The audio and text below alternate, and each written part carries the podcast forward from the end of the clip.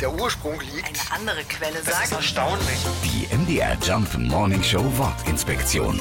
Cookies. Cookies, das kommt aus dem Englischen und heißt so viel wie Plätzchen oder Keks. Mit IT haben diese Kekse erstmal wenig zu tun, wohl aber die Reste. Denn so wie wir beim Kekseessen überall rumkrümeln, hinterlassen wir auch im Netz überall unsere Fußabdrücke, die uns wie eine Spur aus kleinen Kekskrümeln verfolgen. Jede besuchte Website speichert, wer wir sind, was wir uns dort angeguckt haben und ob wir uns auf der Website angemeldet haben oder neu sind. Diese Informationen werden in Dateien gespeichert, die Cookies heißen. Und seine Spuren im Netz zu verwischen, das ist wirklich schwer. Denn irgendwo findet sich immer noch ein Kekskrümel, das uns verrät. Ganz wie im echten Leben.